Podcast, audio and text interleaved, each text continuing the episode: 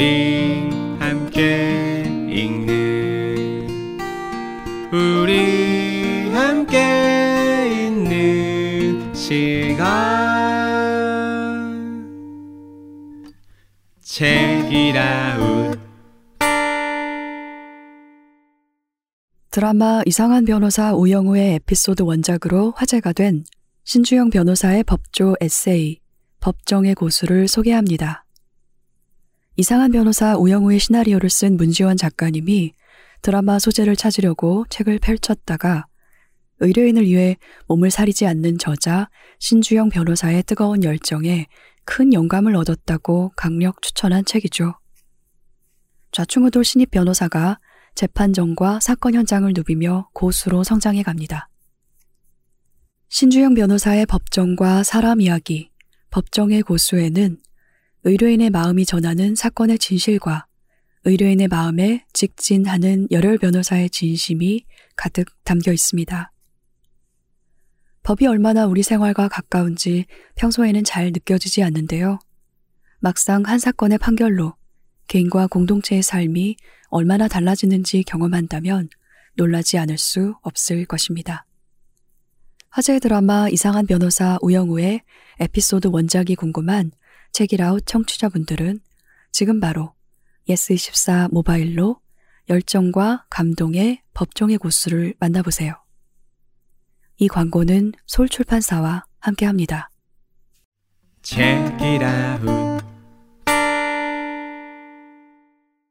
단순한 반복이 가져다주는 더 없는 기쁨에 관한 루틴 에세이. 단정한 반복이 나를 살릴 거야. 뉴스레터 봉현 읽기의 발행인이자 글쓰고 그림 그리는 9년차 프리랜서 봉현 작가님은 지루한 일상을 복사 붙여넣기 하며 노잼의 굴레에 갇힐 때마다 무거운 몸을 일으켜 오늘의 사소한 루틴을 실천합니다. 아침에 일어나 시원한 레몬차 한 잔 마시기. 햇볕 좋은 날을 골라 빨래하기. 창문을 활짝 열고 좋아하는 음악을 들으며 묵은 먼지 털어내기. 제철 작물로 요리하기. 샤워 후 섬유 유연제 향이 은은하게 밴 잠옷 입기 등. 좋은 삶을 사는 데에는 왕도가 없다는 듯 루틴에 맞춰 군더더기 없이 움직이는 태도에는 오랫동안 자신의 생활을 정성껏 꾸려온 사람의 성실함이 담겨 있습니다. 그렇게 하루하루 반복하며 쌓아 올린 습관들은 우리의 매일을 더 심플하고 건강하게 만들어 줄 거예요. 불안하고 흔들리는 날에도 훌훌 털고 일어나는 내 삶의 회복 탄력성을 만들고 싶은 책이라웃 청취자분들은 지금 바로 예스24 모바일로 단정한 반복이 나를 살릴 거야를 만나보세요. 이 광고는 미디어 창비 출판사와 함께합니다. 책읽아웃 안녕하세요. 삼자 대책의 한자입니다. 안녕하세요. 그냥입니다. 안녕하세요. 단호박입니다. 와, 단호박이다. 웰컴백. 예, 저번 시간에 제가 갑자기 사라져버리는 바람에 삼자 대책이 이자 대책이 된 순간 잘 그렇습니다. 들었고요. 다시 삼자 대책이 되어서 돌아왔습니다. 와. 근데 네. 그 얘기를 제가 상우님한테 들었거든요. 이제 제가 가고 나서 아 삼자 대책이 아니라 이자 대책이 됐군요 얘기를 하다가 제가 아 그러면 이자 대책이니까 이자 얘기하고 금리 얘기해야겠네요. 하하하 그랬더니 정말 그 얘기를 하셨다는 거예요. 네, 그냥 작가님이 그래서 하셨습니다. 사람이 진짜 생각하는 게 다 거기서 거기구나. 아니, 그거를 또 아름답게 해석할 수도 있잖아요. 네, 우리 이렇게? 연결되어 있다. 아, 연결되어 있다. 어, 이렇게 네 마음, 내. 마음, 우리 마음 최고. 음. 이렇게 생각할 수도 있잖아요. 음. 모두 연결돼 있고 다 그 생각이 그 생각이다. 너나 나나 그 나물에 그 네, 반찬이다. 아, 오늘 되게 오랜만에 만난 것 같아요. 맞아요. 음, 왠지. 다시 저희가 스튜디오로 돌아와서 그런 게 아닐까 싶습니다. 그럴까요? 한 달 만인가요? 이 스튜디오는? 그러면? 네. 아, 그래서 그렇구나. 그렇죠. 음. 아무튼 셋이 앉아있으니 좋으네요. 네, 감사합니다. 네, 우리 자리 비우지 맙시다. 예, 네. 앞으로 어딘가 가지 않고 꼬박꼬박 자리에 있겠습니다. 네, 그러면 책 소개 해 볼까요? 네. 네, 오늘 어떤 분이 먼저 하시나요? 오늘 단호박. 단호박부터 단호박. 시작이라고 합니다. 네, 저는 저번 시간에 소개를 해드리려다가 못한 책을 다시 가지고 왔습니다. 오. 우리는 투기의 민족입니다. 라는 제목이고요. 위즈덤 하우스에서 나왔고, 저자는 이한 저자입니다. 이 책을 읽게 된 까닭은 최근은 아니고, 한동안 재테크 붐이 있었잖아요. 사람들이 모두 경제적 자유를 꿈꾸면서 투자를 하지 않는 자 바보이고, 모두가 부동산을 빨리빨리 빚을 내서 레버리지 효과로 사야 하며, 미국 주식이 대세고 배당주를 사서 우리의 노후를 어떻게든 해야 된다라는 이야기로 굉장히 시끌벅적했었는데 이제 winter is coming 고금리의 시대가 찾아오고 음, 다 같이 재테크를 하라고 하던 때에서 이제 벗어나서 누가 그랬냐는 것처럼 이제 고금리에 빚진 사람들은 망할 것이고 빚을 지면 안 되고 부동산 가격은 떨어질 것이고 사람들은 실직할 것이다라는 공포가 요새 대세인 것 같습니다. 저도 요새 굉장히 좀 걱정이 되고요.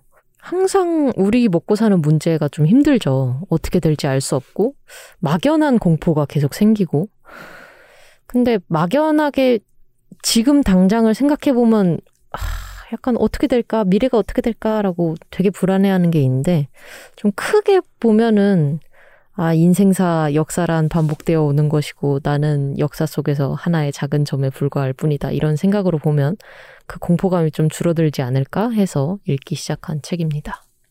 제목을 보시면 어떤 생각이 드시나요? 우리는 투기의 민족입니다. 일단은 저는 기와가 왜 등장했을까 그게 궁금한데요. 표지에? 기와요? 네. 예, 조선이라 부동산? 그런 것 같습니다. 음. 음, 예.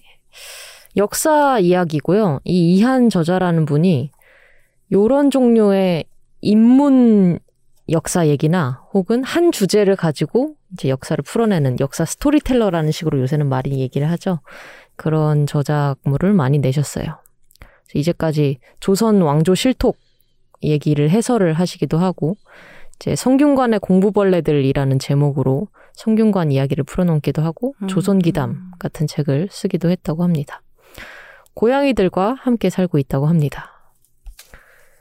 이거는 왠지 고양이들과 함께 살고 있다고 하면 좋아하실 것 같아서 붙여봤습니다. 음. 부동산을 생각하면 모두가 서울 부동산은 절대 망하지 않을 것이다라는 서울 부동산 절대 안망론론이 있지 않습니까? 이거 뭐라 그러죠? 안망? 불패시나? 예, 불패시나. 예. 안망론 처음 들어보는 안망론. 근데 되게 있어요? 한자 같아. 세 개자. 아. 안망론. 음. 비망론이 되겠죠. 한자로 하면은. 어, 그런 서울 선망 사상이 다 있는데, 어, 이 책의 처음을 보면은 한국에선 조선 시대부터 서울이 선망의 땅이었다고 나옵니다. 우리가 흔히 서울을 이야기할 때 하는 속담이 있죠. 말은 제주도로 보내고 음. 사람은 서울로 보내라라는 속담이 있는데 이것의 어원을 파고 들어가 보니까 사람을 서울로 보내라가 아니었대요. 이게 이항복이 원래 저작 이 말을 한 처음 사람이라고 하는데 어. 이제 이게 성호사설에 이항복이 이런 말을 했다더라라고 나오는 그런 구절이 있습니다. 이항복이 말과 소의 새끼는 시골로 내려가야 하고 사람의 자식은 한양으로 올라가야 한다라고 말했다는 어떤 기록이 남아 있습니다. 그러니까 그 당시에는 서울이 아니라 한양으로 보내야 한다라는 말이 있었다는 거죠. 왜 그렇게 말을 했냐? 말과 소는 시골에서 커야지 잘 크겠죠. 도시에서 있어봤자 먹을 것도 별로 없고. 근데 사람을 왜 한양으로 보내야 되냐라는 말은 한양은 예의범절이 곧게 서 있기 때문에 거기서 배워야 된다 라는 게 이 이 이 항복의 주장이었다고 합니다. 그럼 왜 한양은 예의범절이 곧냐? 한양이 아닌 곳은 그러면 막 애들이 막 빨개 벗고 다니냐? 그래서 당시에도 선비들이 이 말을 되게 못마땅하게 여겼다고 해요. 음. 그래서 맨날 이렇게 막, 막 반론을 펼쳤다고 합니다. 왜 반론을 펼쳤냐면 이게 사실은 이익을 위해서 한양에 내려 올라가라는 거거든요. 한양에 먹을 것도 많고 여기서 배울 것도 많고 선생도 많기 때문에 서 시골에서 잘하는 것보다는 한양에서 더 많이 배우는 것이 낫다라는 건데 이건 결국 이익을 이익을 쫓는 것이 아니냐. 이익이 한양에 많기 때문에 사람을 거기로 보내라는 건데 조선시대 이 선비들은 이익을 쫓는 것을 별로 좋아하지 않았어요. 음. 이익을 쫓으면 사람의 마음이 흔들린다. 음. 사람의 지혜가 빛을 잃는다. 이렇게 봤다고 합니다. 하지만 선비들이 뭐라고 하든 간에 사람들은 계속 계속 계속 한양으로 가고 싶어 했습니다. 심지어 정약용도 어, 한양으로 가라 그랬어요. 자기 음. 아들들한테. 음. 한양에서 몇십 리만 멀어져도 원시 사회다라고 얘기했어요. 누가요? 정약용이요. 정약용이? 음. 그래서 요즘 시대의 정약용이 이렇게 얘기를 했으면 이제 신문에 대서 특필이 됐겠죠. 그쵸. 문매를 예, 맞았겠죠. 문매를 맞았다. 너 그럼 경기도가 원시 사회라는 거냐? 너 충남 무시하냐? 너 경기도 이놈 하면서 아주 문매를 맞았겠죠.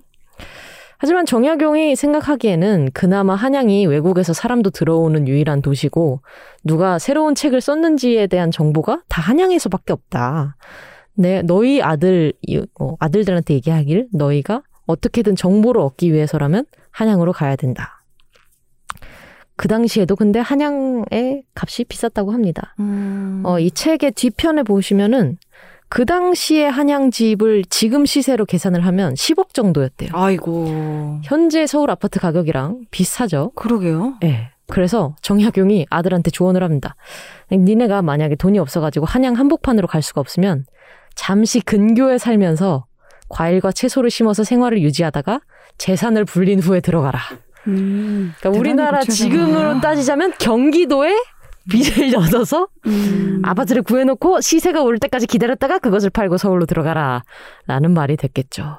정약용이 아들들을 대대, 대단히 살뜰하게 챙긴 것 같아요. 예, 그러게요. 예전에 정약용이 읽- 편집을 그걸 읽은 적이 있는데 자기가 뭐 된장인지 고추장인지 기억이 지금 안 나는데 고추장이었던 것 같아요. 그걸 만들었는데 맛있으니 먹어봐라 보내놨는데 답신이 없었다는 거죠. 음. 맛있는지 맛이 없는지 그래서 맛이 있는지 없는지 답신을 속기 보내거라라는 편지를 보냈다는 내용을 읽은 적이 있습니다. 그러니까 이런 걸 들으면은 아 그래 사람 사는 게 다 거기서 거기다 그렇죠. 생각하는 게 다 거기서 거기고 1800년대 아버지든 1900년대 아버지든 음. 2000년대 아버지든 너희 어 내가 이렇게 열심히 어 너희한테 말을 하려고 하는데 너네는 답신도 없고 어, 그러니까. 문이나 꽝꽝 닫으면서 방에 들어가고 아, 그런 얘기를 하고 있었다라는 걸 알 수 있죠. 아, 좀 자식들이 피곤했을 수도 있겠다. 그쵸. 정확히 그 생각을 자꾸 저도. 미주알, 고주알 이렇게 해라 저쪽으로 가라 왜 답신이 없냐 막 이러니까 그래서 방문 네. 닫는 거 아니야. 한양주의자 돼가지고 한양으로 가라. 한양으로 가야 한다. 한양무새. 에휴. 근데 한양이 원래부터 계속 그렇게 선망의 도시였던 건 아니고 정도전이 죽으면서 정종이 임금이 되고 수도가 개경으로 옮겨졌던 때가 있었다고 합니다. 그 다음에 나중에 태종이 다시 한양으로 수도를 복귀하면서 그때부터 좀 이렇게 약간 아, 사람들이 아 한양 좋다 한양으로 가야 된다라는 이야기가 생겼다고 하고요. 이한 저자도 그런 얘기를 합니다. 당시에 수도를 개경으로 옮기고 다시 한양으로 갔을 때 분명히 누군가 있었을 것이다. 아, 그때 한양에 땅 사둘 걸. 그쵸. 그때 샀어야 되는데. 음. 사둘 걸 하는 껄무새가 그때도 있었을 거라고. 껄무새라 그래요? 그럴 잠깐 걸. 유행했던 말이 있었어요. 어, 진짜요? 그러니까 뭐뭐 할 걸, 뭐뭐 할 걸, 아 이때 살 걸, 아 이때 팔 걸 하는 걸 계속 앵무새처럼 아. 얘기를 한다고 해서 껄무새라는 어, 시쳇말이 있었습니다. 지금 본인이 만든 말이 아니군요. 예예 원래 있어요. 어. 사람들이 모두가 살 걸, 팔 걸, 살 걸, 어. 할 걸이라고 해서 음. 예, 그런 앵무새가 되었다고 합니다. 근데 웃긴 건 지금으로 치자면 장관급인 어떤 어, 국가에서 일하는 사람들 있잖아요. 이 사람들도 한양이 비싸서 못 살았대요. 음. 이황이 안동 출신입니다. 안동 음. 출신인데 서울에서 일하려면 서울에 집을 구해야 되겠죠. 근데 집을 못 샀어요. 그래서 이황도 월세살이를 했다고 합니다. 어. 음. 어, 그 당시 성균관의 대사성이라는 직군이 있었는데 그게 우리나라로 치자면 뭐 완전 맞지는 않는데 뭐 대학교 서울대학교 총장 아니면 네. 뭐 교육부 뭐 차관 뭐 이런 네. 거겠죠. 그 정도의 사람도 셋집에서 살았다고 하고 당시 지방에서 일자리를 찾아 정보를 찾아 올라온 사람들이 막 모여들어서 달동네 같은 새로운 마을을 개설했는데 새로운 마을이지 않습니까? 지금의 그곳이 신도시. 신촌입니다. 아. 예, 그래서 어. 이름이 신촌이군요. 그렇습니다. 왜냐면 신촌이 한강하고 가까웠대요. 그래서 하- 가까워서 그 당시에 이제 서울 시골에서 올라와서 당장 할 수 있는 게 짐을 나르는 일이잖아요. 네. 음. 그래서 짐 나르는 막노동을 하려면 한강에서 가까운 음. 곳으로 잡아야 돼서 그때 새로 생긴 곳이 신촌이라고 합니다. 그러면 신촌 정말 말 그대로 핫 플레이스라는. 새, 새 마을 되죠. 네, 새 마을이었습니다. 그리고 사람들이 막 우글우글우글 한양대로 몰려드니까 살 데가 없었어요. 그래서 음. 길에다가 무허가 건축물을 막 세우기 시작합니다. 어, 건축물도 제대로 못 세우니까 막 가시나무 같은 걸로 막 대충 지어요. 어. 그러다가 세종 때 대화재가 나서 집이 한 2,000채 정도 불탔다는 기록도 있고요. 나중에는 주택난이 너무 심해져서 사기가 기승을 부립니다. 근데 그 당시 사기는 뭐냐면 세입자가 살다가 자기 집이라고 막 우겨가지고 뺏어요. 그 당시에는 음. 그런 사기가 기승을 부렸다고 합니다. 아니면 예전에는 노비들도 자기 소유 재산이 있었대요. 그래서 자기 집에서 이거 내 집입니다 하면서 노비들이 잘 살았는데 양반이 어 너 내 너 내 노비 어 이거 너 내 집 하면서 음. 노비를 내쫓는다거나 그래서 세입자가 집을 못 구하는 음. 경우도 생기고요. 근데 지금과 그 과거를 또 비교해 볼 수 있는 재밌는 요소가 그렇게 사기가 기승을 부리니까 국가에서 법을 제정합니다. 무슨 제정이냐면 하숙을 금지해 버려요. 음? 사기가 기승을 하니까 너네 하숙하지 마. 하숙하면 너네 처벌.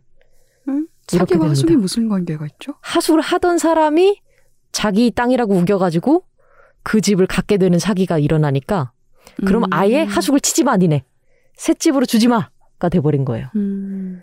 그러면은 새 집이 필요한 사람들은 와왔더니 새를 구할 수가 없는 거죠. 아무리 해도 구할 수가 없게 됩니다. 그래서 정작 필요한 사람들이 아, 손해를 보게 되는 음. 아, 정부의 정책 때문에 그런 일이 비일비재하게 벌어지지 않습니까? 네. 뭐 그런 내용으로 어, 이 과거도 비슷했구나라는 생각을 하게 됐고요. 또 하나 한양이 붐볐던 이유 중에 하나는 사람들이 출세하기 위해서는 그때 당시 과거를 봐야 되는데 과거는 원칙적으로 3년에 한 번씩 열렸다고 합니다. 근데 예고 없이 갑자기 과거가 열리기도 했다고 해요. 아. 음. 그래서 임금 기분이었어요. 그래서 임금이 술 먹다가 기분이 좋아서 야 기분이다 과거 하자 하면은 한 뭐 한 달 후에 과거가 열린답니다 하면은 시골에서 그 소식을 들을 때쯤이면 음. 이미 과거가 끝나 있는 거예요. 그죠. 그러네요. 그래서 한강 근처에서 어떻게든 호시탐탐 기회를 아이고, 보면서 참. 매일같이 새로운 소식이 없나 새로운 소식이 없나 하고 보면서 과거가 새로 열린다더라 그러면 그때 부랴부랴 이제 한양으로 들어가는 음. 그런 거였죠. 근데 또 슬픈 게 뭐냐면 책을 읽으면서 느낀 건데 그렇게 엄청 노력해서 과거에 붙었는데 관직을 못 받았어요. 음. 왜냐면 요새 말로 티오가 없어서 아. 그렇게 임금이 기분이다 과거 치러 하고 30명을 뽑아놨는데 정작 없구나. 공무원이 자리가 없는 거죠. 그래서 과거를 붙고 음. 나서도 한양에 계속 남아 있어야 됐어요. 언제 음. 자리가 날지 알 수 없으니까. 오. 붐빌 수밖에 없겠네요. 네, 그래서 한양에 붐비게 되고 한양이 붐비면은 이제 땅값이 비싸지게 되고 그러면 또 사람들이 한양은 절대 망하지 않는다라는 론을 또 사람들의 마음속에 새기게. 되겠죠. 음. 예, 예, 예. 그러면은 불망론. 예. 그럼 누가 누가 그럼 이 비싸고 이 힘든 한양에 살았냐? 부모 잘 만나서 한양집 물려받은 금수저들이 살았습니다. 음. 이제 왕의 자식들이 많은데 아. 세자가 아 닌 자식들이 결혼해서 출가하면은 음. 한양에 이제 살게 되잖아요. 네. 나는 나름 왕족이니까. 그러면 왕이라는 이유만으로 남의 집을 막 허물어 버려요. 나 음. 왕의 자식임 하면서 집을 막 20세씩 컵 허물고 거기에 대저택을 지어버립니다. 음. 지금으로 치자면 말이 안 되는 소리죠. 임대차 보호법이 문을 시퍼렇게 뜨고 보고 있는데. 하지만 그때는 조선시대였고 왕이 최고인 시대였답니다. 임대차 보호법이 있을 때가 아주 좋은 시대입니다. 그 왕족 말고 금수저인 예시는 율곡이가 있습니다. 어. 율곡이는 아. 외할머니가 한양의 집을 물려줬습니다. 음. 조선 당시에는 그 가치관들이 되게 기이하게 맞물리던 때였어요. 선비들은 이익을 추구하면 안 된다 하면서 이렇게 비판을 했지만 사실 모두가 이익을 추구하면서 조선판 자본주의를 만들어내고 있었던 거죠. 음. 심지어 세종 때 유정현이라는 사람이 있었는데 이 사람이 영의정이었대요. 영의정까지 지내면서 돈놀이를 했다고 합니다. 음. 아주 돈을 좋아하는 사람이었다고 해요. 그래서 조선 왕조실록에 기록된 바에 의하면 세종의 작은 형이 효령대군인데 효령대군의 장인의 종이 빚을 졌대요. 유정현한테. 근데 빚을 안 갚는다고 그 효령대군 장인의 집에 가마솥을 뜯어왔대요. 이종현이. 음. 차압을 한 거죠. 빨간 딱지를 붙인 거예요. 니네 종이 내 빚을 안 갚았다. 하면서 음. 악착같이 돈놀이를 했다고 합니다.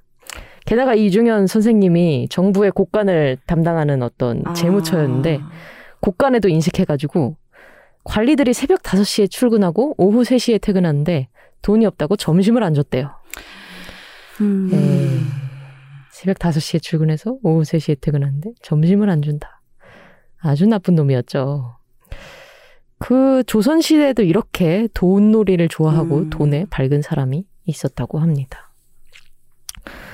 그래서 이 요즘 시대의 그 재테크 광풍과 온갖 서울, 어, 서울 최고론과 기타 등등을 보면서 우리가 이게 다 자본주의 때문이고 신자유주의 때문이고 외세의 어떤 자본 때문이고 이럴 때가 많은데 물론 시스템의 문제도 있겠지만 인간의 욕심이 계속되고 있었고 이 인간의 욕심이 굉장히 한이 없고 그러고 같은 실수를 반복한다. 아, 라는 걸 음. 이 책을 보면서 좀 느끼게 됐고요. 그리고 인간이 그렇게까지 이성적이지 않다는 것도 저는 읽으면서 많이 생각을 했어요.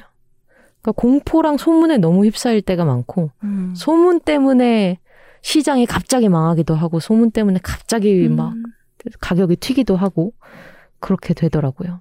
그 예시로 책에 나온 게 인- 인천 미도 취인소인데 그게 인천에 있었던 쌀을 이제 거래하는 곳이었는데 이곳에서 이제 우리나라 지금 어 말로 치면 선물 거래가 횡행했었어요. 음. 만약에 쌀이 지금 100원인데 내일은 쌀이 110원이 될 것 같아. 그러면은 110원을 기준으로 내가 새- 쌀을 살게. 이런 식으로 앞에 가격을 두고 이제 거래를 하기 시작한 거죠. 그랬더니 사람들이 이제 돈 넣고 돈 먹기가 시작된 거예요. 막 30분에 한 번씩 가격이 바뀌니까 내가 110원에 베팅! 그러고 나서 115원이 돼. 그러면 이제 막 떼돈을 벌어들이고 막 그런 식이 되는 거죠. 그래서 그 당시에 강원랜드가 이 인천 미도 취인소였다고 하고요. 음. 아. 사람들이 다 거기서 미친 듯이 쌀 가격이 어떻게 될지 음. 도박을 하고 있었다고 합니다. 그래서 지금 시대의 이런 책을 본다면 이 욕심을 어떻게 조율해야 될까를 역사를 보면서 좀 생각하면 좋겠다라는 생각이 들었고요.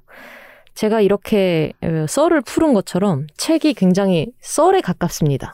물론 역사적 사실을 바탕으로 한 거지만 이야기로 하나로 구성을 한 거기 때문에 손쉽게 읽으실 수 있고 어, 나는 역사 잘 모르는데 하는 사람도 그냥 어, 그 당시에 그랬다더라. 하하, 되게 웃기네 하면서 어, 읽으실 수 있을 것 같습니다. 요런 책을 사실 저번에 들고 와서 소개하려고 했으나 제가 날라버리는 바람에 아, 나른 건 아니죠. 음. 네, 그날 책입니다. 누구보다 바쁘셨고. 끝. 이어서 그냥이 오늘 두 번째 책을 소개하도록 하겠습니다. 일단 제목이요. 정말 깁니다. 잘 들으셔야 돼요. 한 음. 번에 기억하실 수 있을지 모르겠어요. 얼토당토 않고 불가해한 슬픔에 관한 1831일의 보고서. 뭐라고요? 얼토당토 내가 얼토당토에서 끝난다. 않고 불가해한 슬픔에 관한 1833일의 보고서? 아, 그또 해보고 있어요. 그냥 얼토당토에서 31일. 근데 괜찮아요. 예스24에서 얼토당토만 치셔도 그러니까, 이 책을 찾을 수 있습니다.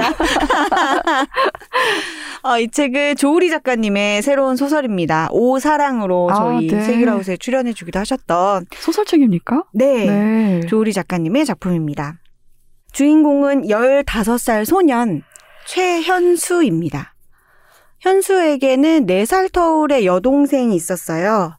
혜진, 최혜진이라는 동생이 있었습니다.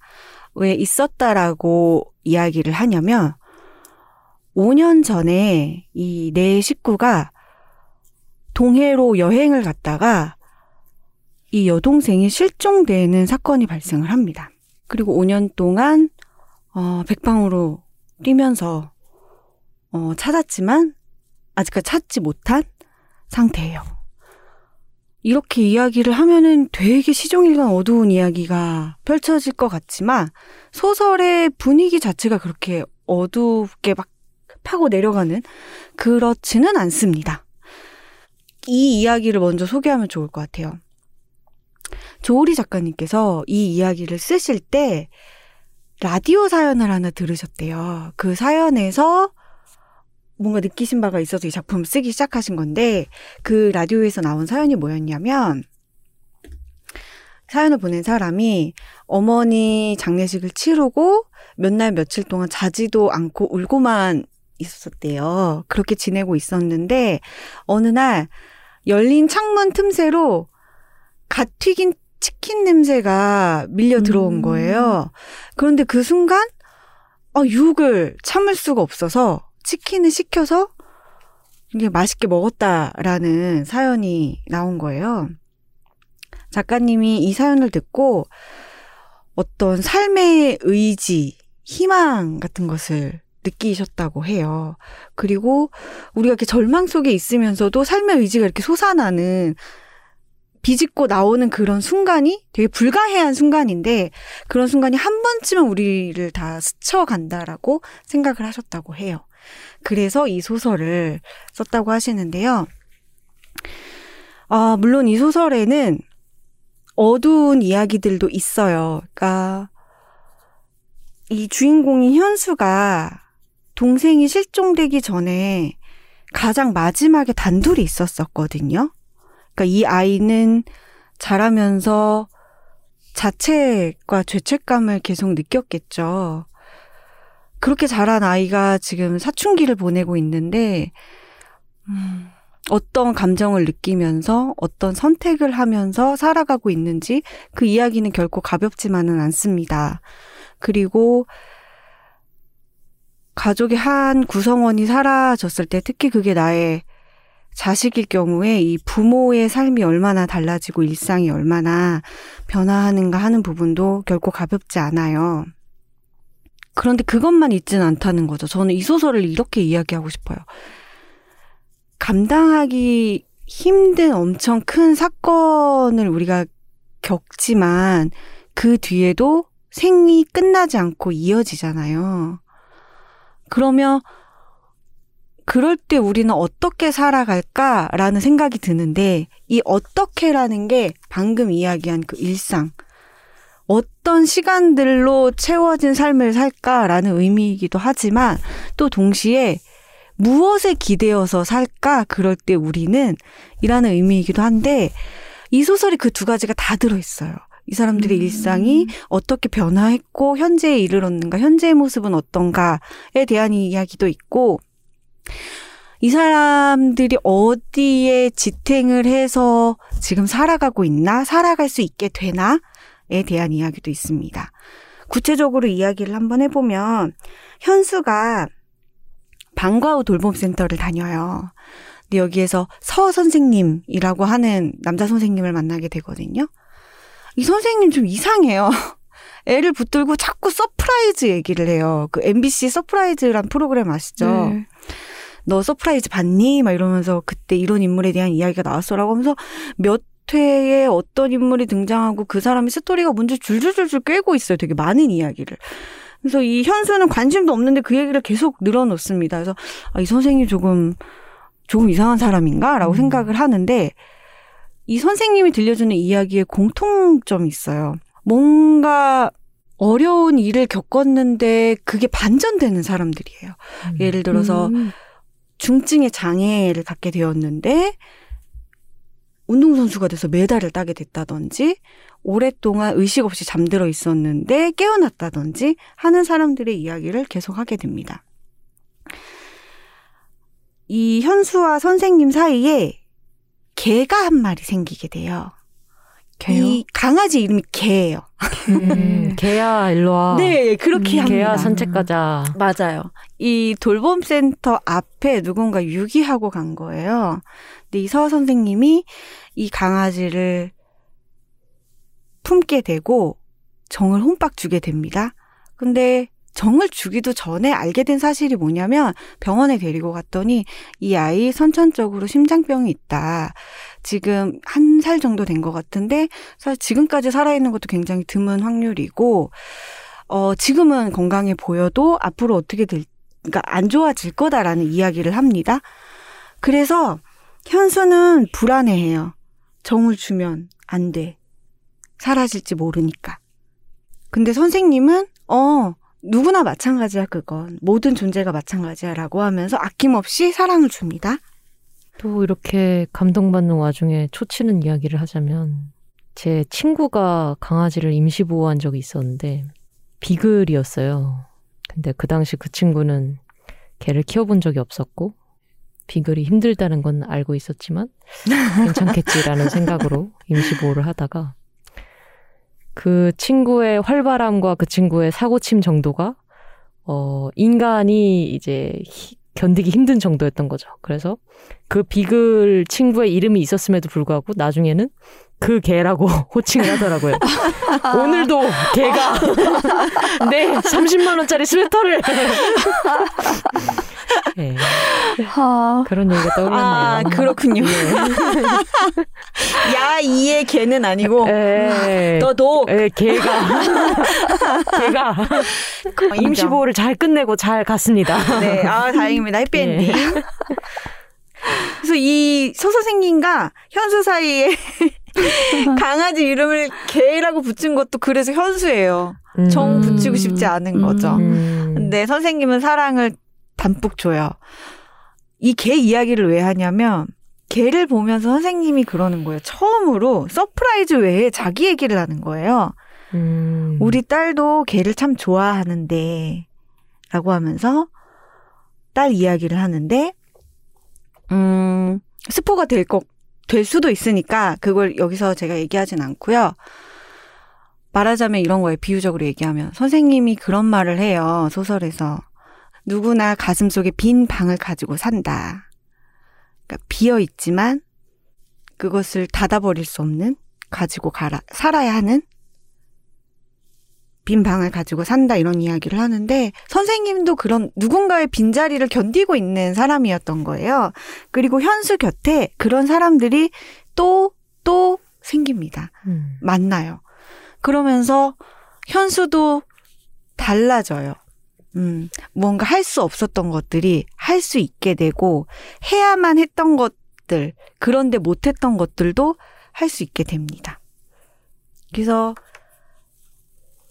이 소설은 그렇게 읽으면서 계속 무겁기만 하고 슬프기만 하고 무력감과 좌절감을 남겨주는 이야기만은 아니에요. 굉장히 경쾌한 부분도 있고 아이들 특유의 그런 말을 하나 해도 가볍게 이야기를 하고 위트 있게 얘기해서 넘기고 이런 부분들도 분명히 있어요. 그래서 읽고 나서 마음이 힘들어지는 소설은 아니고요. 마음이 따뜻해지는 소설이었어요. 음.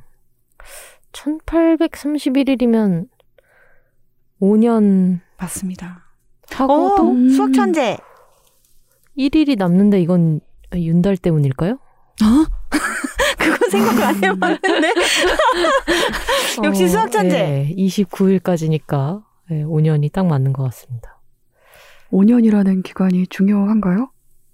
동생이 실종된 후로 음, 보낸 5년의 시간. 음, 그것에 대한 이제 보고서를 쓴다면 거기엔 어떤 이야기가 담길까 음, 요런 걸 생각하게 하는 한 대목도 있어요. 음. 그래서 이런 제목이 나온 것 같고요. 음, 제목에 대해서만 짧게 이야기를 하고 마무리를 해보면 얼토당토 않고 불가해한 슬픔에 관한 1831일의 보고서인데 저는 어떻게 느꼈냐면 이 슬픔이 얼토당토 않고 불가해하다는 게 아니고 우리가 슬픔을 소화하기 위해서 때로는 정말 이게 말도 안 되고 비이성적이고 함, 비합리적이고 비과학적이라는 걸 알지만 이걸 어떻게든 내가 소화를 시켜보려고 이유를 갖다 붙이고 해석을 할 때가 있는 것 같아요.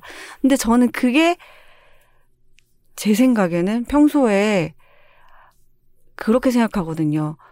그게 내가 나를 살리려고 무의식적인 작동이 일어나는 거라고 저는 생각을 하거든요. 그렇게라도 소화를 하지 않으면 내가 지금 견딜 수가 없고 이 시기를 버틸 수가 없고 넘어갈 수가 없으니까. 음, 그 되게 정말 얼토당토 않고 불가해한 일이지만 그거에 기대서 지나는 시기도 있는 것 같아요.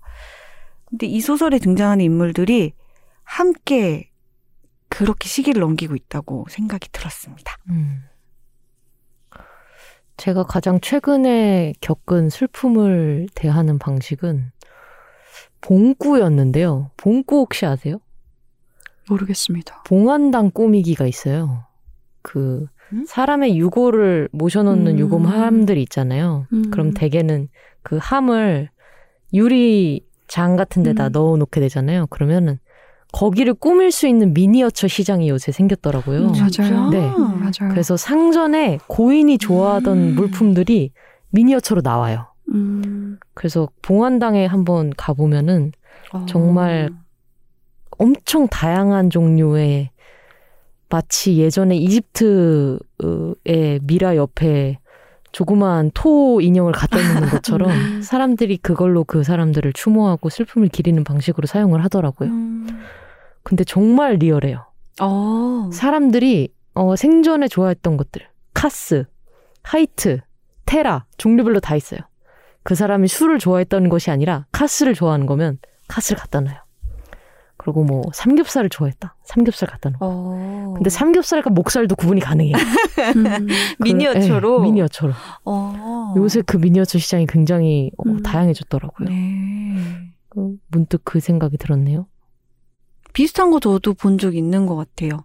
저는 이제 유튜브에서 고양이 집사님들 채널을 보는데, 어, 그렇게 만들어서 집에 놔두시는 걸 본 적 있는 것 같아요. 음. 음, 그러니까 각자의 슬픔을 다루는 방식 이겠죠, 그것도. 네, 그럼요. 그리고 기억하는 방식이고, 저는 털을 모으고 있어요. 저도요. 우리 고양이 털. 음. 전 특히 수염. 애기들 음. 수염 가끔 빠져요. 수염도 그러면 그쵸. 음. 아싸. 득템 이러면서 차곡차곡. 그것은 미래의 슬픔을 기리는 방식인가요? 아, 저는 그게 근데 나중에 슬플 거라고 생각하고 모으지는 않는 것 같고요. 음, 저도요. 나중에 이거 보면 되게 좋을 거야라는 생각으로 모으고 있는 것 같아요. 음. 몇번 보내보니까 그게 되게 많이 후회가 되더라고요. 털이라도 남겨놓을 걸. 음. 그래서 모으고 있습니다. 준비하는 거죠. 음. 제가 오늘 소개할 책은 매기 오패럴이 쓰고 이상아 번역가가 옮기고 문학과 지성사에서 출간된 불볕 더위에 대처하는 법입니다. 음. 지금 되게 필요한 내용일 것 같네요. 네. 그럴 것 같죠? 어떻게 해야 음. 되나요? 음, 네, 저도 그게 사실은 궁금해서 읽기 시작했는데, 네. 어, 그 나중에 후반에 한 번 더 얘기할 거지만, 딱히 대처하지 못합니다. 아하. 이 heat wave라는 것에 사실 대처할 수 있는 방법이 별로 없어요. 그렇습니다. 어떻게 받아들여야 될까요? 어, 이미 결말을 알게 된 거죠. 없다. 네, 그 없다. 떨어지나요, 그러면? 네, 아, 하지만 이게 굉장히 뭐 심오한 의미가 있는 건지 아니면 이거 농담인 건지. 근데 어떻게, 어떻게 대처를 해요, 불볕, 불볕 더위에? 어떻게 대처할까요? 음. 그러게요. 최대한 열사병에 걸리지 않도록 해야겠죠? 그쵸. 그 정도만 할 수 있을 뿐이고, 네. 그냥 거기 담겨서 그냥 계속 살아가는 거죠. 이 그- 열파에 담겨서. 초등학교 교과서 이런 데 나오잖아요. 열사병 피하는 법. 젖은 음. 수건을 머리에 두르고 그러니까요. 그늘을 찾아다니며 아. 탈수 증상이 나타날 시에 시원한 서늘한 물을 마시고 네. 그런 거죠. 그렇습니다. 근데 이 책이 실용서는 아니잖아요. 실용서 아니에요. 소설입니다. 네. 아, 소설이고, 그러니까 더더욱, 네. 소설이고 그냥 작가님이 조금 전에 소개한 책하고도 놀랄 정도로 유사하게 유사한 맥락이 있어요. 어, 불볕더위에 대처하는 법인데 사실은 이 불볕더위라는 게 더위 그 자체가 아니라 일종의 삶일 수도 있고 그냥 작가님이 말씀하신 불가해한 순간들 그런 것일 수도 있고 어쨌든 삶입니다. 결국은 이 책에는 라이어든 가족이 등장을 합니다. 가족의 어머니인 그레타, 아버지인 로버트, 장녀인 모니카, 장남인 마이클 프랜시스, 막내인 에이바. 다섯 명의 가족이 등장하고 또 어, 혼인이나 뭐 연인 관계로 등장하는 다른 사람들도 나오는데요. 때는 76년입니다. 76년에 영국에 실제로 극심한 가뭄이 닥쳤나 봐요. 지금 요즘도 그렇지 않습니까, 영국이? 폭염으로 요즘 영국이 고생을 하고 있다고 하는데 네. 그해 영국에 극심한 가뭄이 발생해서 물 부족에 대처하려고 물 사용을 제한하고 물을 도난하는 행위를 금지하는 가뭄법이라는 음. 것이 등장한 해이기도 하대요. 그럼 폭동이 일어나지 않을까요? 근데 물을 도난하는 것도 상당히 힘들겠네요. 막 몰래 음. 남의 집에 가가지고 바켓스 같은 걸로 이렇게 물을 길어다가 몰래 담을 넘다가 물을 흘리고. 돌리고 음, 빈손으로 돌아오고. 음. 그래서 그 물을 도난하는 행위에 대한 정의가 이 책의 그 두 번째 챕터인가 세 번째 챕터에 실려 있기도 해요. 가문법의 내용이 일부 인용이 되어 있기도 합니다. 어, 이 소설은 1976년 7월 15일 목요일부터 7월 18일 일요일까지 이 나흘 사이에 라이어든 가족에게 어떤 일이 있었고 어디를 다녀왔고 그들 각자가 어떤 비밀을 숨기고 있었는지를 천천히 보여주는 소설인데요. 작가인 매기 오파렐은 1972년 북아일랜드 태생입니다. 8권의 장편소설과 회고록 한 권을 출간한 작가인데 라이어든 가족하고 마찬가지로 이 작가도 아일랜드계인 거죠. 아일랜드라는 정체성은 소설 전면의 주요한 요소로 등장을 하지는 않지만 이 소설의 구성원인 라이어든 가족 각자에게 은근히 강한 영향을 미치고 있는 조건입니다. 그리고 70년대 영국 내 가톨릭이라는 정체성도 이 소설이 품은 미스터리의 배경이자 원인이기도 한데요. 어, 가톨릭 가치관이라는 게 있잖아요. 혼전 순결과 이혼에 엄격하고 그리고 임신 중단을 금지하는 종교관이 있습니다. 게다가 영국계 성공회가 주류인 영국 사회에서 아일랜드계 가톨릭은 오랜 기간 박해의 대상이기도 했어요. 이 소설의 시기인 70년대라는 배경도 상당히 중요한데요. 2차 세계대전에 참전한 군인들이 이 즈음에 60대에 이르렀고 자녀가 있는 사람이라면 그 자녀가 자식들을 볼 나이인 거죠. 그래서 손주를 볼 나이일 테고 영국에서는 아일랜드 독립 의용군인 IRA의 무장 테러가 빈번해서 이 집단과 정부군과의 무력 충돌로 유혈 사태가 끊임이 없던 시기였습니다. 그러면 아일랜드계 주민들 같은 경우는 영국 내에서 차별을 많이 당했겠죠. 음. 라이어든 가족이 아일랜드계라서 겪는 일로는 그레타가 런던에서 IRA 테러 사건이 벌어진 직후에 늘 다니던 이웃 잡화점에 들어가서 버터 한 덩어리를 사려고 하는데 나가라는 이야기를 들어요. 판매하지 않는다. 당신에게는. 그래서 거절당하고 쫓겨나는 사파가 있고 이 집 둘째이자 장남인 마이클 프랜시스에게도 비슷한 사파가 있는데요. 여자친구의 집에 인사를 하러 갔다가 여자친구의 아버지 훗날 장인이 되는데 이 사람이 마이클 프랜시스에게 묻습니다. 너도 테러 집단과 교류가 있느냐? 음. 이런 무례한 질문을 받고 이 마이클 프랜시스가 복수를 하는 것처럼 그 집에서 여자친구와 섹스를 해요. 음. 음. 그리고 근데 그게 또 임신으로 이어집니다. 음. 그래서 좋아하기는 하지만 딱히 확신은 없는 결혼 생활에 음. 진입을 하게 되는 거죠. 아이고야. 마이클 프랜시스가 그 홍원별 번역가님 나왔을 때 얘기한 시대상이랑 굉장히 비슷한 비슷하죠. 시대겠네요. 네. 막내인 에이바가 살고 있는 이 사람은 미국에 지금 살고 있는데 미국은 또 이 시기에 베트남전에서 패배한 직후이고 베트남전 징집을 거부하고 병역을 기피한 사람이 20만 명이나 되는 상황이고요. 그 중에 절반 이상이 캐나다 등 해외에 도피를 한 음. 상황입니다. 에이바의 남자친구인 게이브가 바로 이런 병역 기피자인데 게이브는 수배된 상태예요. 그래서 자기 정체를 숨기고 살고 있고 미국 사회에서 단기로 일자리를 얻어서 이제 이런저런 일을 하는데 직장으로 누가 자기를 찾아오면 도망을 가야 돼요. 그래서 생활이 아주 불안정한 그런 생활을 하고 있습니다. 이 병역 기피자들에 대한 전면적인 사면이 1977년에 지미 카터 대통령이 이제 그거를 사면을 해주는데 소설의 시기는 76년이라서 아직 이제 그게 직전인 거죠. 소설 전체의 배경이 이러합니다. 세부로 들어가 보면 라이어든 가족은 일단은 에이바를 제외하고는 다 영국에 삽니다.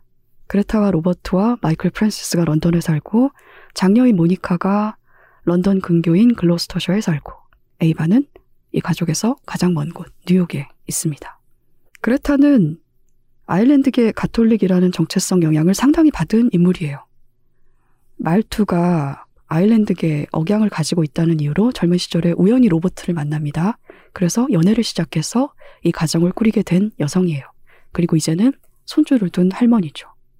로버트 역시 아일랜드인이고 참전 군인입니다. 2차 세계대전 초기에 덩케르트 전투에 참가했다가 고립되었어요. 그러다가 마지막에 탈출한 전력이 있고 이때의 일로 트라우마를 가지고 있습니다. 근데 이, 이 트라우마를 자식들은 몰라요. 음. 그레타는 압니다. 음. 짐작으로. 그리고 모니카는 어릴 때부터 어머니에게 의지가 되는 되게 충실한 장녀였는데 정확하게 소설 속에서 그 이유가 언급이 되어 있진 않지만 아마도 어머니를 잃을지도 모른다는 불안이나 공포 이런 걸 가지고 있었던 것 같아요. 그래서 자기가 먼저 어머니가 할 일이라든지 어머니의 상태라든지 이런 걸 먼저 살피고 대단히 열심히 어머니를 돕는 조력자 역할을 하는 장녀예요. 이 모니카는 76년 현재 고 가구를 수집하고 거래하는 남자와 결혼을 한 상태입니다. 그런데 이 남자는 전 아내와의 사이에서 아이를 이미 둘 두었어요. 근데 이 아이들이 모니카를 좋아하지 않습니다. 음. 대단히 공격적이에요. 그래서 모니카는 이 가족에게 특히 아이들에게 익숙해지고 친밀한 존재가 되려고 애를 쓰면서 살고 있습니다. 그리고 막내 동생인 에이바와 공유하고 있는 비밀을 한 가지 가지고 있어요. 마이클 프랜시스 역시 결혼을 했고 아까 전에 이야기한 그 여자친구와 결혼을 해서 아이 둘을 두었습니다. 그리고 이 사람도 화목한 가정이라는 환상을 어떻게든 유지하려고 애를 쓰는 삶을 살고 있어요. 직장 생활을 하면서. 그리고 또 이 사람에게도 역시 원 가족에게는 말하지 못한 비밀이 있습니다. 에이바는 뉴욕에서 유명한 사진작가의 비서 생활을 하는데 그러면서 남자친구인 게이브와 같은 집에서 동거를 하고 있습니다. 게이브가 들어와 살고 있어요. 그런데 에이바는 난독이 심해서 문자 언어를 해석하지 못합니다. 음. 음. 그리고 이 점을 자기가 만드는 모든 사회적 관계의 비밀로 하고 있어요. 음. 자기를 고용한 사진 작가에게도 숨기고 있고, 그리고 연인인 게이브에게도 숨기고 있습니다. 이런 생활을 하느라고 에이바는 사실 삶이 대단히 많이 꼬인 상태예요. 그러게요. 음, 모든 텍스트를 다 피해 다녀야 되잖아요. 그렇습니다. 비서예요, 게다가. 음. 그래서 사진 작가가 이 사람을 고용한 이유가 자기의 온갖 서류 업무라든지 온갖 그 성가신 잡무들을 다 봐줄 사람을 구한 거거든요. 근데 글자를 읽을 줄 모르니까 영수증 처리, 계약서 처리 이런 거 아무것도 안 되는 거예요. 아무튼 그러합니다. 더 얘기하면 이게 스포일링이 될까봐. 아, 그렇군요. 누가 그럼 하나요라는 것도 스포일링이 되겠군요. 네, 숨기고 있어요, 에이바가. 음. 자기가 그거를 처리하지 못한다는 걸 이 사진 작가에게 1년 이상 숨기고 있는 상태입니다. 음. 점점 쌓여가겠죠. 이제 그런 것들이. 답답하구만요. 네, 답답한데 네, 소설 자체가 그렇게 답답한 서술은 아니고 비밀은 에이바뿐만이 아니라 이 소설의 사건과 전개의 아주 중요한 키포인트인데요. 그레타에게도 비밀이 있고 로버트에게도 있어요. 사실상 이 가족의 모든 구성원이 비밀을 가지고 있고 이 중 어떤 비밀은 중반 이후에야 밝혀지기도 합니다. 소설은 불볕더위로 시작이 돼요. 첫 단어가 불볕더위입니다. 음. 불볕더위. 불볕더위로 시작이 되는데 새벽이 되자마자 폭염 때문에 그레타가 잠을 깨는 장면으로 시작이 되는데 그레타가 이때 무엇을 하느냐? 빵을 굽습니다. 더운데요? 더운데 내 빵을. 구워요. 더운데 빵을 굽습니다. 땀에 젖어서 일어났는데 빵을 구우면 일단 물부터 뿌리는 게 좋지 않을까? 그러게요. 습해지잖아요. 그리고 어. 물이 물 사용을 제한하고 있는 상황이라니까요. 아, 그래서 빵을 구워요. 빵을 지연? 굽진 말았어야지. 이렇게 물이 귀한데 빵 가지고 구우면 어떡해. 그냥 열을 쓰면 안 되는데. 음, 맞아요. 오이냉국이나 먹고 있어야 되는데. 오이냉국 안 돼. 호불호가 있다. 싫어한단 말이야. 오이도 좋고 미역도 좋지만 둘을 섞으면 오이와 물을 드시던 걸로. 아무튼 그렇습니다. 빵을 굽고 이런 날씨야말로 빵 구울 날씨지라는 생각을 신청하면서 빵을 구워요. 그리고 이 부엌에 로버트가 나타나서 하, 너무 덥다고 말을 합니다. 로버트는 얼마 전에 정년을 맞아서 퇴직을 해서 집에 있는 상태예요. 그래서 어, 며칠 전처럼 아침에 집을 나섰다가 퇴근에 돌아오는 그런 어떤 일정한 루틴이 있는 생활이 중단된 사람이에요. 그래서 로버트가 부엌에 이렇게 서 있다가 항상 출근할 때 했던 데처럼 가판대에 가서 신문을 사오겠다고 집을 나섭니다. 그리고 돌아오지 않아요. 음. 실종됩니다. 비슷하죠? 아. 그냥 작가님이 소개한 소설이랑 실종이 되는데 아버지의 실종으로 라이어든 가족이 그래서 이 집에 모입니다. 뉴욕에 있던 에이바도 영국으로 돌아와요. 그런데 각자가 가지고 있는 비밀들이 골물대로 골마서 이 가족은 현재 이 각자가 가지고 있는 문제들로 골머리를 앓고 있고 음. 그리고 사실은 서로 간에 그다지 친밀한 상태도 아니에요. 그래서 어색하게 다시 만나서 아버지 행방을 알아내려고 노력을 하는데 그 과정에서 이제 각자의 비밀들이 음. 하나씩 하나씩 드러나는 거죠. 어색하게 모였는데 더우니까 이렇게 어색하게 이렇게 거죠. 손부채질. 아무도 얘기하지 않고 어색. 얘기를 잘 하지 않으려고 하는데 이것저것 뒤져야죠. 이제 아버지가 어디 갔는지 알아야 하니까 경찰에도 신고도 해보고 근데 경찰은 뭐 단순 가출로만 여기고 뭐 이런저런 뭐 아버지가 쓰던 책상도 뒤져보고 뭐 이럽니다. 그러면서 단서를 발견하기도 해요. 내용 소개는 일단은 여기까지 하는 게 좋을 것 같아요. 스포일링이 될 수도 있어서. 저는 이 소설을 그레타 때문에 읽기 시작했습니다. 아. 그레타가 빵을 구워서 음. 빵을 구워서 어째서 어째서 빵을 굽지? 전직 빵순이. 뒤를 뒤를 읽을 수밖에 없다. 빵을 굽기 때문이지. 빵순이 저는 문장 빵순이. 저는 아. 저는 주로 이제 밀가루하고 콩하고 버터 약간으로 살고 있는데 주식이 그래요. 밀가루, 콩, 버터 뭐 이런 건데. 근데 빵을 좋아하지 않거든요. 자주 먹지도 않습니다. 심지어. 그런데 빵을 굽는 걸 묘사하는 문장들을 무척 좋아해요. 아. 누구나 그런 문장들이 하나씩 있죠. 그렇죠. 네. 저는 사람들이 밥 먹는 거 보는 걸 좋아해요. 문장. 보는 걸 문장으로. 네. 아. 음. 뭐든 먹고 있으면 읽고 싶어져요. 그렇군요. 네. 어, 저는 음. 먹는 장면은 별로 안 좋아하는 것 같아요. 음. 보는 것도 읽는 것도 별로 안 좋아하는 것 같아요. 제 인생 문장 중에 하나는 그 이반 데니소비치의 하루에서 그 수용소에서 먹을 게 없어가지고 음.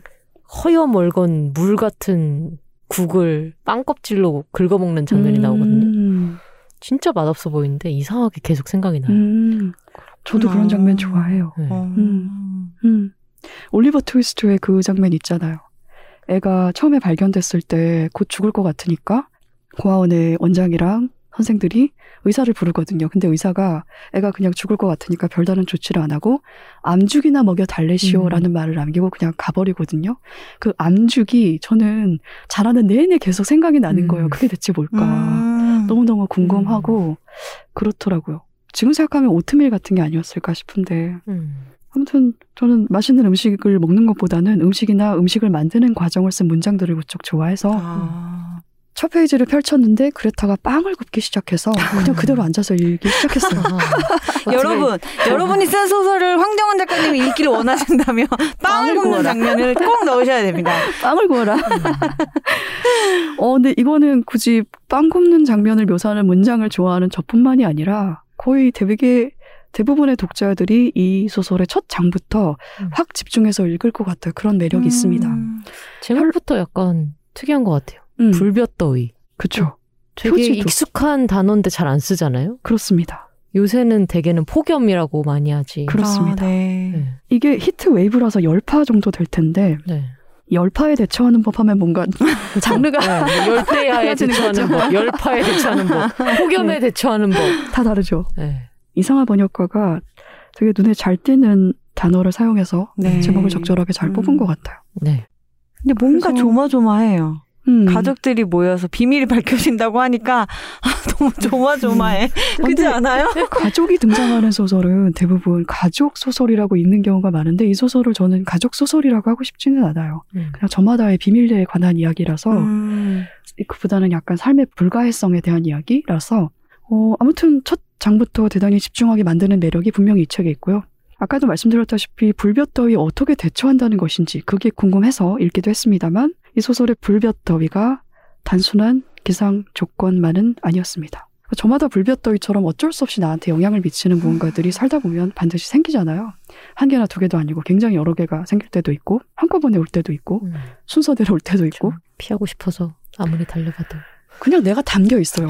내 삶에서. 위에 있고. 아, 여보세요. 여보세요, 나왔어요, 여보세요. 선 긋겠다는 거지, 여보세요. 네. 네. 계속 위에 있다. 불가해 성에 대해서 지금 계속 생각을 저도 하게 되는데 그냥 작가님의 음. 이야기를 듣고 근데 불가해성은 그냥 어쩔 수가 없는 삶의 조건인 것 같아요. 삶이라는 음. 것은 사람의 삶을 항상 초과하는 거잖아요. 네. 삶이라는 건. 그러니 항상 불가해한 것들이 있을 수밖에 없고 음. 되게 필수적인 필연적인 삶의 음. 조건인 것 같다는 생각도 좀 들고. 이해가 가능하지 않은 거니까. 네, 그렇습니다. 네. 굳이 나의 이해가 필요하지 않아도 삶은 굴러가잖아요. 음.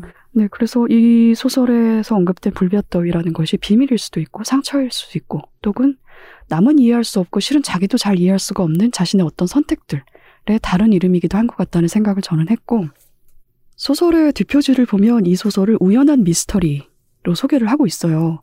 그런데 결말에 이를 때까지 갈등이 크게 해결되는 것도 아니고 아버지가 왜 사라졌는지를 명확하게 밝히는 것도 아닙니다.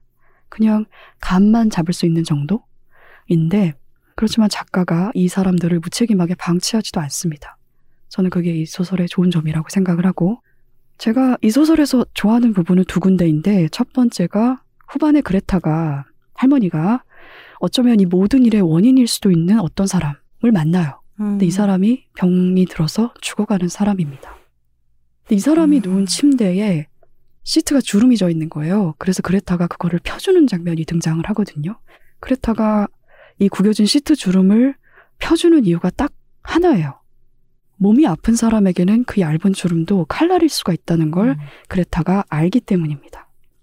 그 장면이 정말 좋았고, 그리고 또 하나는 거의 후반에 에이바가 자신의 오랜 비밀과 불안과 공포의 정체를 의외의 장소에서 맞닥뜨리는 그런 경험을 해요.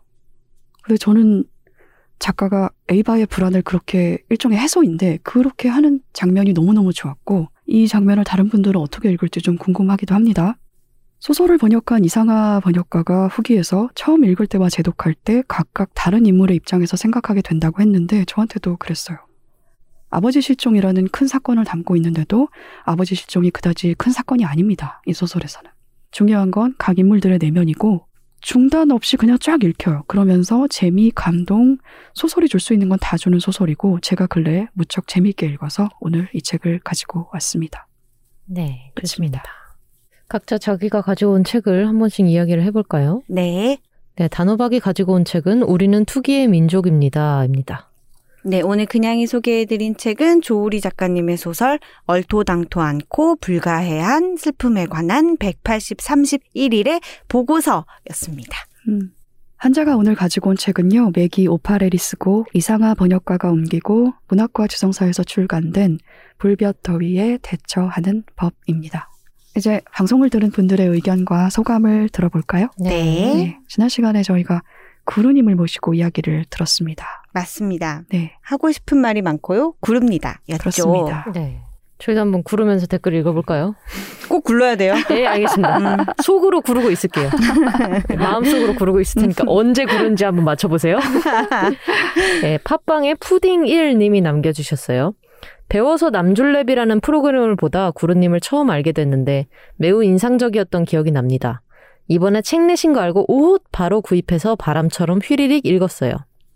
책이라고까지 한 꾸러미처럼 들으니 책 플러스 알파로 이렇게 마음 깊이 와닿는 좋은 콘텐츠가 있나 싶네요. 황정은 작가님과 구름님의 대화가 정말 알차고 재미있었어요. 구름님 말씀도 너무 잘하시고 글도 잘 쓰시고 영상도 잘 만드시고 못하시는 게 뭔가요? 뭔가요? 장애인을 대하는 우리 사회에 맞서는 구름님의 자세가 너무 좋고 저에게까지 힘이 됩니다. 앞으로도 쭉 응원할게요. 멋진 책과 방송 감사드려요 하고 남겨주셨습니다. 감사합니다. 멋진 감사합니다. 댓글 감사드려요. 응원할게요. 앞으로도 쭉 멋진 댓글 부탁드려요. 네, 트위터에서 주연이 님이 남겨주셨습니다. 책이라웃 김지우, 구르님 작가님 편 꼭꼭 씹어들었다. 갑자기 커진 매미 소리에 말소리 놓칠세라 일시정지 착실히 누르고 이해가 잘 안 되는 부분은 되감기 성실히 하면서 내 배려가 배제를 낳을 수도 있다. 행동 하나하나에 고민 많이 하고 그게 내 기본값이 될 수 있게 해야지. 음. 라고 음. 각오까지 남겨주셨네요. 주연이님이 고맙습니다. 아주 성실하세요. 매미 소리에 말소리를 놓칠세라 뒤로 돌아가면서 들으셨다니. 어, 이건 정말 정성 아니에요? 예. 정말 음. 마음씀이에요, 정말. 감사합니다. 감사합니다. 이야기를 놓치고 싶지 않으셨던 거죠. 네. 네. 유튜브에 까칠사포님이 남겨주셨는데요. 솔직하면서도 정중하고 유쾌하면서도 강단 있는 구루님이 좋아요 라고 남겨주셨습니다. 좋아요. 네. 그리고 굉장한 여자 괭녀. 네, 괭녀. 괭녀가 이런 뜻이군요. 음. 괭녀. 괭녀라는 말을 써요? 아니요, 괭이님이라고 이분도 방송 되게 많이 하시는 분이신데 아. 댓글 남겨주셨네요. 음, 오, named, 네. named. 오, 네. 반갑습니다. 굉장한 여자 괭녀님이 남겨주셨습니다. 책 읽었는데 정말 재미있었어요. 글이 술술 읽혀서. 안 읽으신 분들 꼭 한번 읽어보세요. 구루님 특유의 유머에 빠지실 수 있습니다. 크크크크크크 일곱 번. 네, 제가 여섯 번 했나요? 네. 그리고 흙 속에 저 바람 속에 님이 남겨주셨습니다. 구루님 작가님을 처음 알게 되어 무척 반갑습니다. 이번에 나온 첫 에세이 꼭 읽어보겠습니다. 아울러 유튜브 채널도 찬찬히 둘러보고 싶어집니다. 좋은 영상 감사히 잘 보았습니다. 웃는 얼굴 남겨주셨어요. 추신, 기록되어지는 나라는 작가님 말씀을 들으면서 저희 아이가 떠오르기도 했네요. 생각할 거리를 던져주셔서 감사해요. 라고 남겨주셨어요. 네, 감사합니다. 감사합니다. 그렇습니다. 삼자 대책 댓글로 한번 넘어가 볼까요? 예. 팟- 부르셨나요? 네. 네. 언제 굴렀는지 혹시 느끼셨나요? 음, 말씀해 주실 수는 있어요? 예, 제가 푸딩님의 바람처럼 휘리릭 부분에서 굴렀습니다. 갈수록 넉살이 이렇게 늘어난다, 사람이. 아니야, 근데 게을러. 그 긴 댓글 읽으면서 초반에 한 번만 고르셨다고요? 예, 예. 너무 오래 굴으면은 댓글을 읽는데 집중을 할 수가 없으니까 아, 그래요? 한번 네. 굴렀습니다. 그래요, 알겠습니다. 이렇게까지 얘기할 거린가요? 두 분 참 집요하시네요. 아니, 이 얘기를 제가 들은 적이 있어요. 그 춘행무라는 춤이 있는데 응? 춘행무라는 춘행무. 춤이 네네. 있는데 그 춤을 추는 사람이 계속 웃지 않아요. 근데 음, 마음속으로 한 번 웃는데요. 그 어. 춤을 출 동안. 그럼 보는 사람이 언제 웃었는지 맞추는. 아. 전통춤인가요? 네. 우리나라? 아, 네. 그 정말 멋진 어. 얘기다. 네. 언제 웃었는지? 그거는 춤추는 사람만 아는 거예요? 그쵸. 어. 네. 아. 그런 걸 하고 있다. 그러니까 저희도 언제 굴을지 맞추시면 된다. 음, 그렇구나. 아, 예. 그 얘기 너무 멋지다. 네. 음. 삼자 대책으로 넘어가 보겠습니다. 팟빵에 메일바다님이 남겨주셨어요. 제목이 이자 대책이라서 단호박님 어디 아프신가 했네요. 사실은 녹음 시간이 길어져서 참여를 못하신 거라니 유유. 단호박님께는 본의 아닌 타의적 땡땡이 시간이 되었겠네요. 다음엔 완전체로 듣고 싶습니다. 흐흐. 완전체로 왔습니다. 여름과 루비 저번에 박연준 시인님 책이라운 나오셨을 때 제목을 들어본 기억이 어렴풋이 나는데 출간되었군요. 제목의 느낌이 좋아요 하고 남겨주셨습니다. 네, 삼자 음. 대책이 되었습니다. 음. 근데 타이적 땡땡이란 느낌 드셨어요, 본인은? 어 아니요 저는 다른 일 하러 가서 그죠. 네. 정신이 없었죠, 정말, 그날. 대단히, 대단히 바쁘게 가셨어요. 네. 음. 되게 그 앨리스의 미친 토끼처럼 가지 않았나요? 맞아, 맞아, 갑자기 후악! 맞아, 맞아. 시간이 바로. 어떻게든 그날 녹음을 해보시려고 맞아. 처음에는 아 여러분 제가 10분 컷으로 끊겠습니다 하더니 음, 좀 이따 오시더니 아 5분 컷으로 끊겠습니다. 좀 이따 오프닝만, 오시더니 오프닝만 아 제가. 오늘은 못할 것 같습니다. 하고 정말 그 토끼처럼 네. 바쁘다 바빠 음. 하다가 가셨습니다. 음. 여름과 루비 지난번에 소개해 주셨잖아요. 네. 저 소개하고 나서 그 내용 듣고 집에 갔는데 책이 왔어요. 아. 박연준 작가님이 보내주셔서 그래서 읽어, 읽었습니다. 음. 정말 좋더라고요. 그쵸. 정말 좋고 근데 이걸 어떻게 소개하지 싶은 거예요. 아 정말요? 네. 아 어, 진짜 되게 위안이 되는. 말이다. 네. 아 저 정말 걱정 많이 했는데 음. 감사합니다. 문장 미쳤죠. 네, 그거 느꼈어요 저도. 네. 그 제가 아, 방송에서 이 문장을 읽어드렸으면 이 미쳐 미친 문장을 더 확 느끼셨을 텐데라고 느꼈던 부분 중에 하나 뭐였냐면 눈과 귀가 연결되어 있다라는 부분이 있는데 음, 기억나세요? 음. 예스입사에서 여러분 보실 수 있거든요. 책 내용 보기로. 네, 보실 수 있는데 아 정말 좋습니다. 음. 네, 바로 그런 문장이에요. 네, 미스트 HH님이 남겨주셨습니다. 저는 물티슈는 거의 줄이고 행주나 걸레를 씁니다. 휴지는 우유팩을 재활용한 것으로 구매하고 있습니다. 나름 잘하고 있다고 생각했는데 고양이 발톱에 구멍 나서 점점 구멍이 커지면 티셔츠를 제안해 주신 대로 음. 써봐야겠네요. 커진 커진 면 티셔츠. 티셔츠 입니다. 아, 구멍이 커진 면 티셔츠. 아 아버지 가방에 들어가신다. 아니 이거 줄바꿈이 돼서 그래요 여러분. 근데 되게 재밌네요. 이게 네. 이렇게도 읽힌다는 게 네. 고양이가 발톱을 냈구나. 아, 발톱을 낸 거지. 구멍을 냈구나. 네. 발톱을 냈으니까 구멍이 났죠. 아이, 너무 웃긴다. 이런 음. 중의적인. 네, 그래서 너무 좋은 아이디어라고 하셨어요. zero waste 0.1도요. 0.1 waste였나요? 네 그렇습니다. 네. 생각해보지 않았던 부분인데 앞으로 조금 더 저에게 관대해 줄 수 있을 것 같네요. 빨리 읽고 싶어요. 당장 구매하겠습니다. 네 고맙습니다. 감사합니다. 네이버 오디오 클립에 링20 님이 남겨주셨는데요. 최정화 작가님의 책은 이전에 에세이집 두 권을 무척 재밌게 읽어서 이번 책도 재미있을 것 같아요. 에세이도 정말 잘 쓰시는 분 같아요. 하하. 여름과 루비도 전부터 찜해 놨답니다. 하하 남겨주셨습니다. 네. 지수님이 남겨주셨습니다. 이번 트위터에서 네, 트위터에서 지수님이 남겨주셨습니다. 이번 주 3자 대책 제목이 2자 대책이길래 혹시 그냥님이나 단호박님 중 한 분이 격리 중이신가 하고 걱정 가득하며 틀었는데 다행히 아니었네. 다행히 아니었습니다. 음, 박돌콩님께서 아 2자 대책 너무 웃기다. 크크크 그냥님 크크크 아는 척했으면 큰일 날 뻔했다고. 크크크크크. 나도 에어컨 없이 살고 있다. 저의 여름 팁은 그 냉찜질용 팩을 냉동실에 넣어두었다가 침대 위에 올려두고 얇은 이불을 그 위에 깔고 자는 것이다. 이렇게 추울 수가 없다. 하고 음, 생활 꿀팁을 하나 남겨주셨습니다. 네. 맞아요. 이거 좋아요. 네. 뒷목에다가 대고 자면 시원합니다. 아, 맞아요. 음. 음.